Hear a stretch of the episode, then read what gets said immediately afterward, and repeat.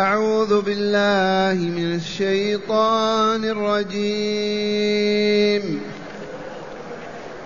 محمد رسول الله والذين معه أشداء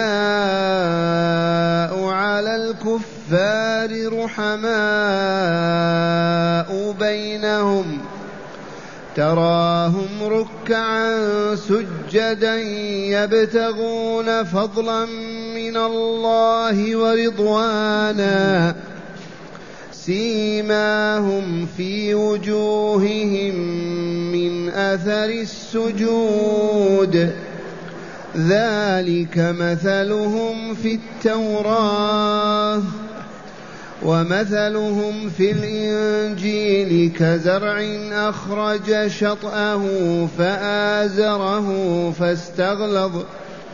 فاستغلظ فاستوى على سوقه يعجب الزراع ليغيظ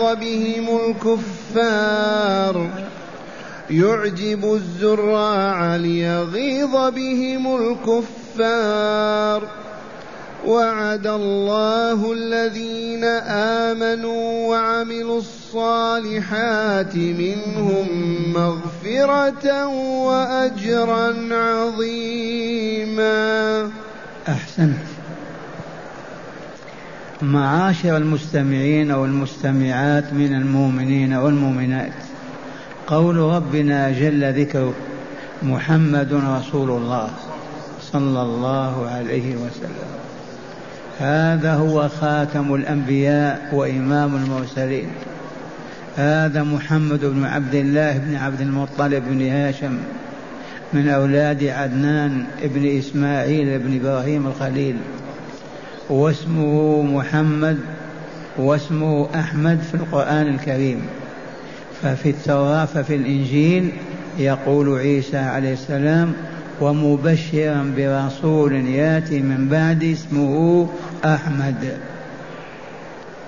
وفي القرآن وما محمد إلا رسول قد خلت من قبله الرسل، وباقي الأسماء ثلاثة الماحي والعاقب والحاشر، فأسماؤه صلى الله عليه وسلم 5 أسماء كما في موطأ مالك، محمد وأحمد في القرآن، الماحي والعاقب والحاشر في السنة، 5 أسماء.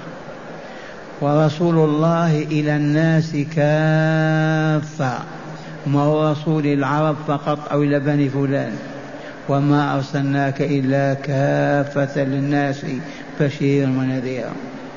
يخبر تعالى بهذا الخبر العظيم، يقول محمد رسول الله والذين معه ألا وهم أصحابه الذين آمنوا به واتبعوه وأحبوه وعرفوا بأنهم أصحاب محمد صلى الله عليه وسلم، لازموه حتى توفاه الله.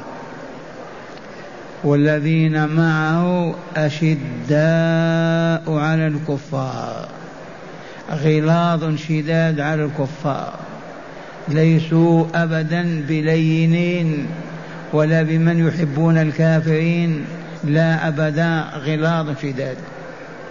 وذلك لأمرين، الأول الكافر عدو الله، كفر بخالقه، كفر بسيده، كفر بمالكه، كذب بلقاء ربه، كذب رسول الله وما آمن، هذا شر الخلق، كيف لا يكره، يجب كرهه وتحرم محبته، ولا يحل لمؤمن أن يحب كافرا ولا كافرا. أشداء على الكفار، هذا أولا. وثانيا غلظتهم وشدتهم على الكفار تجعل الكفار يتوبون ويسلمون إذا كان المواطنون بينهم كافرون والمواطنون المسلمون غلاظة شدة عليهم، يشعرون بأنهم في هون أو دون أو ذل، هيا ندخل في الإسلام، وقد دخل في الإسلام من هذا الأعداد الكثيرة. فهذا سر هذه الغلظة والشدة. محمد رسول الله والذين معه أشداء على الكفار رحماء بينهم. فيما بين الأصحاب رحمة عامة، الكلمة الطيبة والقول اللين والوجه الباسم والعون والمساعدة والمحبة دائمة بينهم هكذا. وهذا الذي يجب أن يكون بين المؤمنين والمؤمنات في كل زمان ومكان، رحماء بينهم، لا غلظ ولا شدة ولا قساوة ولا عنف ولا أبدا، الرحمة تتقاسمها الأمة، رحماء بينهم. تراهم ركعا سجدا، إذا رأيتهم وأبصرتهم تراهم راكعين ساجدين ليلا نهارا، تراهم ركعا سجدا، يركعون ويسجدون ويديمون الركوع والسجود، وحسبهم الصلوات الخمس وقيام الليل التهجد، ركعا سجدا. هكذا محمد رسول الله والذين معه أشداء على الكفار رحماء بينهم، تراهم ركعا سجدا يبتغون فضلا من الله ورضوانا، يطلبون بركوعهم وسجودهم وإيمانهم ورحمتهم لبعضهم البعض، يطلبون بها ماذا؟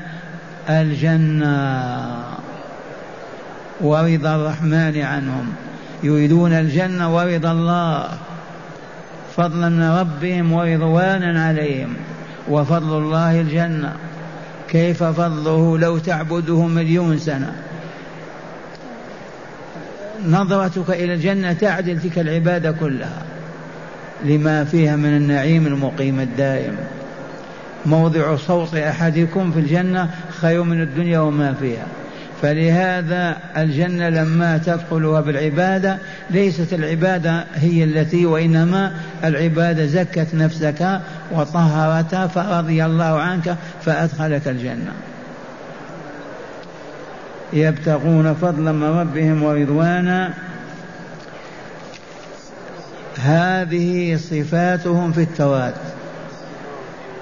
سيماهم في وجوههم من أثر السجود. نعم، سيماهم أي علاماتهم في وجوههم من السجود، إما أثر السجود يكون في الجبهة، وكثيرا ما يقع من الكثير السجود. ثانيا في وجوههم اللين والعطف والرقة والنور، لا غلظ ولا غضب ولا شدة، كأنهم نور. ثالثا يوم القيامة نورهم بين أيديهم. ثلاث حالات، الأولى قد يوجد علامة السجود لمن يسجد على الأرض ويديمه، يقع في وجهه علامة. ثانية علامة السجود اللين والعطف والرقة والرحمة والأدب والخلق الكامل، آثار السجود والعبادة. ثالثا يوم القيامة الأنوار من وجوههم، سيماهم في وجوههم من أثر السجود، بسبب السجود ومن أثره. ذلك مثلهم في التوراة، هذا الذي سمعناه من قوله تعالى محمد رسول الله والذين معه أشداء على الكفار رحماء بينهم، تراهم ركعا سجدا يبتغون فضلا من الله ورضوانا، سيماهم في وجوه من أثر السجود. هذا كله مثل لهم في التوراة، في كتاب موسى عليه السلام، والله لموجود بالحرف الواحد، وإن غشاه غطاه اليهود أو أولوا وحرفوا في التوراة. أصحاب النبي صلى الله عليه وسلم بهذه الصفات موجودون في التوراة، في كتاب التوراة، والآن لو بأيدينا لوجدنا هذا. ثانيا قال ومثلهم في الإنجيل، الإنجيل كتاب عيسى عليه السلام، التوراة أنزلها الله على موسى عليه السلام، والإنجيل أنزله على عيسى عليه السلام. وقد قرأنا قول الله تعالى عن عيسى ومبشرا برسول ياتي من بعد اسمه أحمد صلى الله عليه وسلم. إذن ومثل في الإنجيل كأي شيء، اضرب لنا هذا المثل يا ربنا. قال كزارع نبت الزرع أخرج شطره وأفرقه واشتد وغلظ. وهذه حالهم، كانوا قليلين فأخذوا يكثرون ويعظمون حتى بلغوا أشدهم. بدأ الرسول وأربعا فثلاثة، أبو بكر وفلان وفلان وبلال، يوما بعد يوم بعد يوم كالزرع، وإذا بهم غلاظ شداد. كزرع أخرج شطره فآزه وقواه فاستغلظ واستوى على سوقه يعجب الزراع. الفلاحون الزارعون إذا نظروا إليه يعجبهم، كان صغيرا نبتا وإذا به يعظم يعجب الزراع. لما قال تعالى ليغيظ بهم الكفار، ليغيظ، قواهم ونصرهم ورفع شانهم وأعلاهم وعظمهم، ليغيظ بهم الكفار. وإلى الآن الكفار يغتاظون من أصحاب رسول الله صلى الله عليه وسلم. ليغيظ بهم الكفار. مسألة علمية، مالك في موطئه يقول من يسب أصحاب رسول الله كفر، من يغيظه ويتألم لذكرهم أو للإيمان والمحبة لهم كافر، لهذه الآية الكريمة. ما قال ليغيظ بهم الكفار ولا لا؟ فالذي يغتاظ من أصحاب رسول الله ويكرب ويحزن والله كافر وما هو بمؤمن. واسمعوا الرسول الكريم يقول لا تسبوا أصحابي، لا تسبوا أصحابي.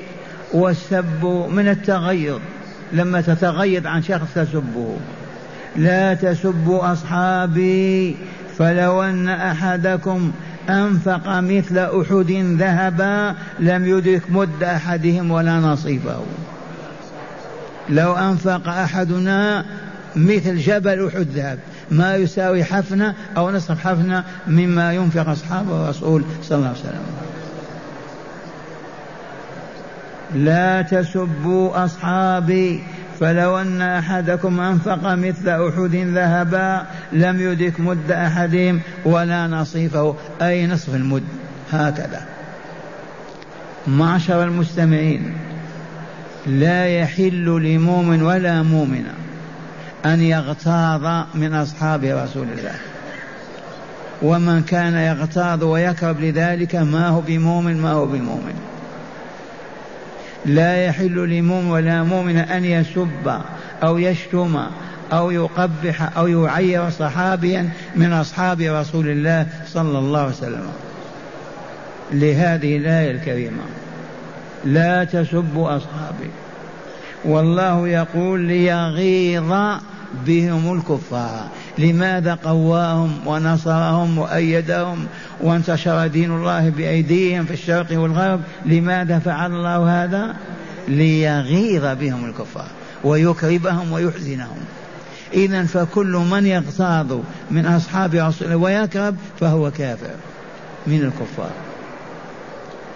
فلهذا ما نذكرهم إلا أن نقول رضي الله عنهم، سواء أربع الخلفاء أو العشر المبشرين بالجنة أو أهل بيعة رضوان أو كل أصحاب رسول الله الذين رأوه وآمنوا وهم مؤمنون وماتوا على ذلك وهم أصحاب الرسول. وحبهم واجب، وكرههم والعياذ بالله كفر والعياذ بالله.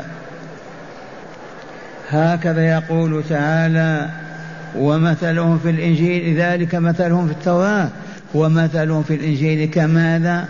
كزرع أخرج شطره فآزره فاستغلظ فاستوى على سوقه يعجب الزراع. وهكذا لو نظرت إلى أصحاب رسول الله لكنت كالفلاح الذي ينظر إلى الزرع وقد قوي وانتشر. كانوا مجموعة 3 أنفار أصبحوا آلاف، 120,000 صحابي أقوياء، أقوى الخلق. من قواهم؟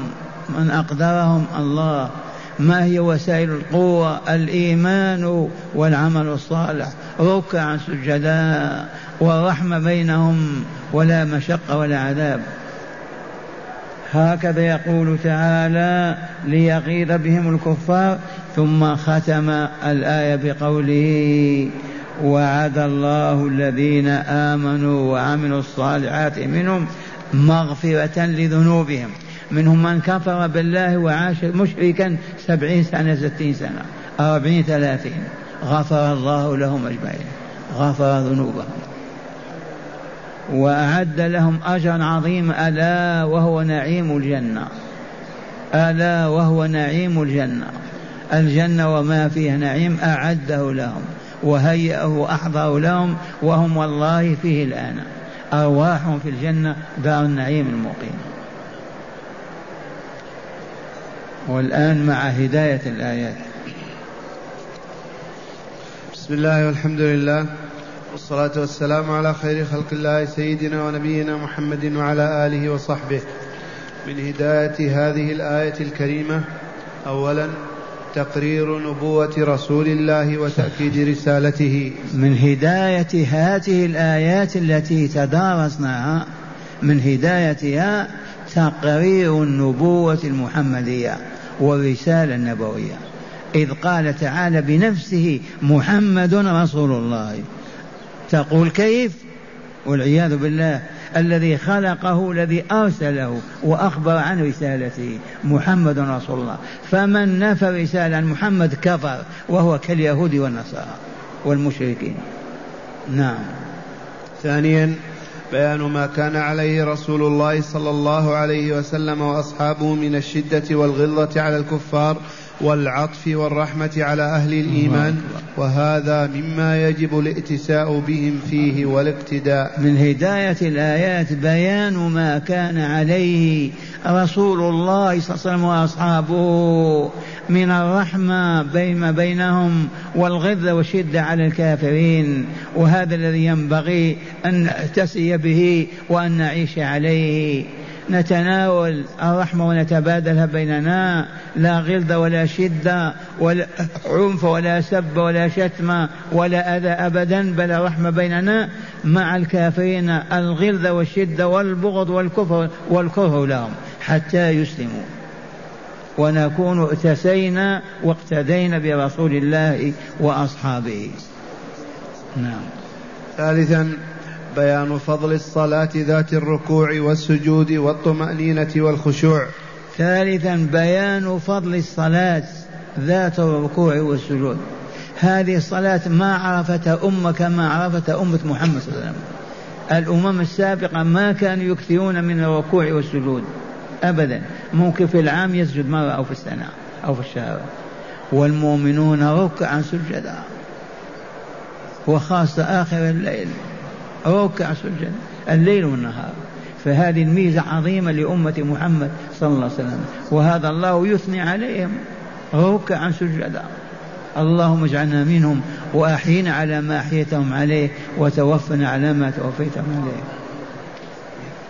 رابعا صفة أصحاب رسول الله صلى الله عليه وسلم في كل من التوراة والإنجيل ترفع من درجتهم وتعلي من شأنهم. نعم. من هداية هذه الآيات وصف الله تعالى في التوراة والإنجيل لأصحاب محمد صلى الله عليه وسلم، هذا الوصف الإلهي في الكتابين يعلي من درجة أصحاب رسول الله ويرفع من درجتهم ويعلي من مقامهم، موجودون في التوراة والإنجيل. نعم. خامسا بيان أن أصحاب رسول الله صلى الله عليه وسلم بدأوا قليلين ثم أخذوا يكثرون حتى كثروا كثرة أغاظت الكفار. هنا من هداية الآيات بيان أن أصحاب رسول الله صلى الله عليه وسلم كانوا قليلين، أول من آمن أبو بكر ثم بلال ثم فلان، ما تم 23 سنة إلا وهم 120,000، بدأوا قليلا ثم نموا وكثروا وكرروا. نعم. وأخيرا بغض أصحاب رسول الله صلى الله عليه وسلم يتنافى مع الإيمان منافاة كاملة، لا سيما خيارهم وكبارهم كالخلفاء الراشدين 4 والمبشرين بالجنة 10 وأصحاب بيعة الرضوان وأهل بدر قبلهم. ولذا روي عن مالك رحمه الله تعالى أن من يغيظه أصحاب رسول الله صلى الله عليه وسلم فهو كافر. كما بينت لكم هذه الآية تدل دلالة قطعية على أن من يبغض أحد من أصحاب رسول الله وبخاصة الخلفاء الراشدين وبخاصة العشر المبشرين بالجنة وبخاصة أهل بدر وبخاصة أهل الحديبية بعث رضوان، من يبغض منهم أحدا لن يكون مؤمنا، وإذا مات مات على الكفر والعياذ بالله. ومع هذا وجد ملايين يبغضون عليا يكفرون أبا بكر يفعلون كذا، ومأواهم جهنم وبئس المصير. والحمد لله الذي نجانا من هذه الفتنة وبرأنا منها وأقامنا على الحق، آمنا برسول الله وآمنا بأصحاب صالحين صادقين نحبهم الله أكثر من نحبنا لأنفسنا. روى أبو عروة الزبيري من ولد الزبير قال: كنا عند مالك بن أنس فذكروا رجلا ينتقص أصحاب رسول الله صلى الله عليه وسلم، فقرأ مالك هذه الآية: محمد رسول الله والذين معه حتى بلغ يعجب الزراع ليغيظ بهم الكفار. فقال مالك: من أصبح من الناس في قلبه غيظ على أحد من أصحاب رسول الله صلى الله عليه وسلم فقد أصابته هذه الآية، يريد ألزمته بالكفر. أي نعم، كما علمتم. الحمد لله الذي نجانا من هذه الفتنة، وفيها من إخواننا الملايين يتخبطون ويدعون العلم والمعرفة.